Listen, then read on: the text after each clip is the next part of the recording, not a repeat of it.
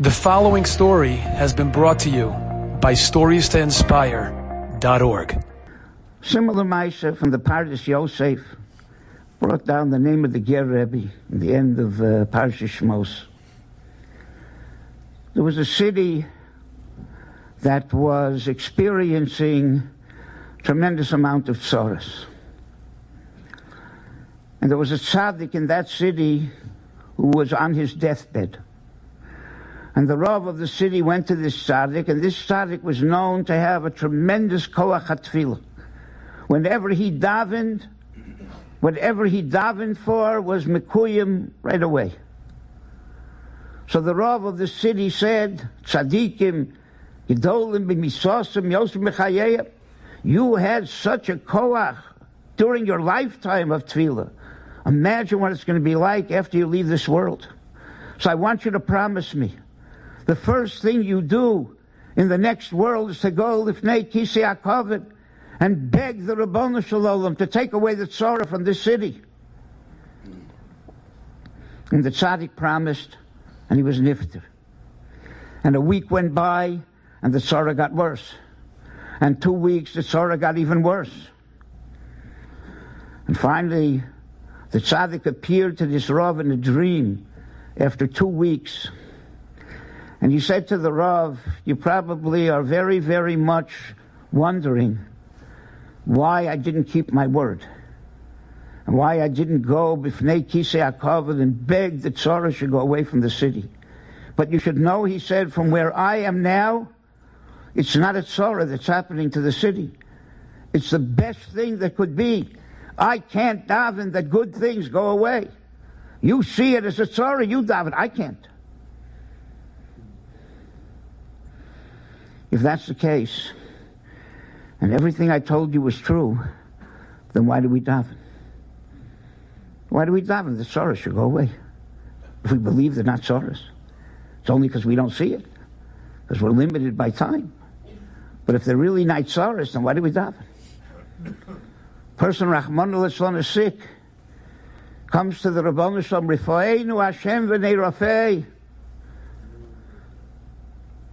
Why doesn't the Rabbanishim turn around and say, I know you're sick. I made you sick.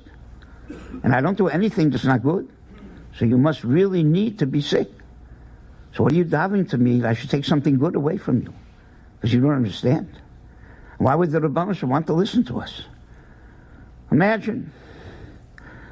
Doctor comes and examines a patient in the hospital. He says the patient needs a painful operation but he's sure the patient will live another 50 happy, healthy years if he has the operation. And if he doesn't have the operation, he'll die in two hours for sure. Black and white. Operation, 50 happy, healthy years. No operation, two hours out of this world. I made up the marshal. I can make it up any way I want. Those are the two options. And the patient looks up at the doctor and says, Doctor, I don't like pain. It hurts. Please don't give me the operation. If you were the doctor, would you listen to them? They pleaded with you. You know that the operation is good for them. You know that they don't understand. You know that in 20 years they'll give you a tremendous shevach for giving them the operation. So why would the doctor want to listen to the patient and if the patient really understood, why would you want to beg the doctor to do something different? So why do we daven? The answer is the marshal's not a good marshal. The marshal should be the following. Doctor examines the patient. Patient needs a painful operation. The operation will give them 50 happy, healthy years. Without the operation, they're going to die however the doctor says. The only reason that the patient needs the operation is because their body is very, very weak. And because the body is so weak, the medicine that the doctor has, some bitter medicine, that could do the same thing as the operation, but the body's too weak to be able to integrate that medicine. If this person could just be a little bit stronger, then the bitter medicine can take the place of the operation. Not only that, if the patient could be even stronger than that, I have some sweet medicine that could do the same thing. But according to the matzav that this patient is in, needs the operation, the other things won't help. Doctor goes out to prepare for the operation, and the patient begins to exercise in the bed. Pull ups, push ups. Doctor comes back in an hour, and he examines the patient again, and he sees the body is much stronger. He says, Fine, I don't have to give you the operation anymore. Now I can give you the bitter medicine. And he says, Wait, doctor, come back in another hour. I'll do some more exercise and give me the sweet medicine. On Rosh Hashanah, we wish each other a Shana Tova Umasuka. Every year is good. The worst tragedies are good, but they're not sweet. Sometimes, because of our matzav, we need the good to happen in a very bitter way. And if we change our matzav, Rav Shamshon Hirsch says one concept of tefillah, it's not the only one, but it's one concept of tefillah. Lehispalel is hispael, it's reflexive. We're not changing HaKadosh Baruch Hu's mind by davening. We're changing ourselves. A person who davens, who shows that he's a ma'amin BaShem, he turns to the Rabbon Shalom, it changes him. Sometimes more, sometimes less. Depends how much kavanah you have when you daven. Depends how much exercise you do. Some people say that's why we shuckle when we daven. Spiritual exercise. It mean mechazik yourself, mechazik in the shama, you're a different person.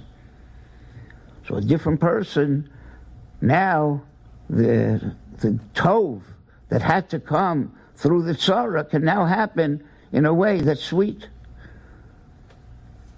So when we daven, we change our matzav. And tefillah has a tremendous koach to be able to change a person's entire being. And what's good for him now may not have to happen in the bitter way, could happen in a sweet way. There's only one problem with that. Imagine again, you're standing there by the bed of this poor sick person who the doctor says that it's a shame that their body is so weak because under the circumstances they need a uh, uh, painful operation. But if their body could just be stronger, if they could exercise a little bit, then maybe they could get by with bitter or sweet medicine. And you're standing there and this is your best friend and you say, Doctor, this person is almost dead. He can't exercise anything. But I'm his best friend. And I promise you, I'm going to go home now, and for the next hour, I'm exercising for him. So uh, don't give him the operation. Just give him the bitter or sweet medicine. I'll exercise for, put his name on the wall. I'm exercising the shame. Obvious question is, if that's how tefillah works, how do you daven for somebody else? Do you exercise for someone else? One Pasha Teretz, which will suffice for now. When I was a youngster, I could not take pills. I gagged on them. So my parents had to dissolve it. If I had to take a pill, dissolve it in my uh, milk or ch- chop it up in my cereal. I had a son. Today, Baruch Hashem, I can take seven, eight pills at a time, no problem. Every day. Have a son, when he was about five years old, also had the same problem. But then medicine had advanced, and they made a lot of medicines in liquid form. So most of the time wasn't a problem for him. One time he had an infection on his toe, and the doctor said there is no antibiotic for this infection that is in liquid form, and you can't dilute the, the antibiotic. It comes in pill form, a big pill, and you have to take it the way it is. So I told my son, Shlomi, we always try to give you the medicine in liquid form. Here the doctor said you can't do it. You're going to have to take this pill. And if you can't take it, I'm going to sit on you, open your mouth, and your mother's going to throw the pill down your throat. He said, Tati, this is ridiculous. My toe is infected. Why are you chapping my mouth? Put the, to- the pill on my toe. Good question for a five year old. What's the answer? It's not your toe in your mouth, it's you. What goes into your mouth affects your, your digestive system, goes into your circulatory system, and eventually is absorbed in the place where it's needed. Kol Yisrael Arevim Zebozeh it tells the Rosh Hashiva says doesn't mean that we're responsible one for the other. That would be Kol Yisrael Arevim Zelozeh. Kol Yisrael Arevim Zebozeh means that we're all mixed together. We're all part of one organism. Kol Yisrael, we're all one, one neshama. So what affects one person affects another person too. And therefore, if there's a change in me, ultimately, indirectly, it's a change in you too. Enjoyed this story? Come again. Bring a friend. Stories to inspire.org.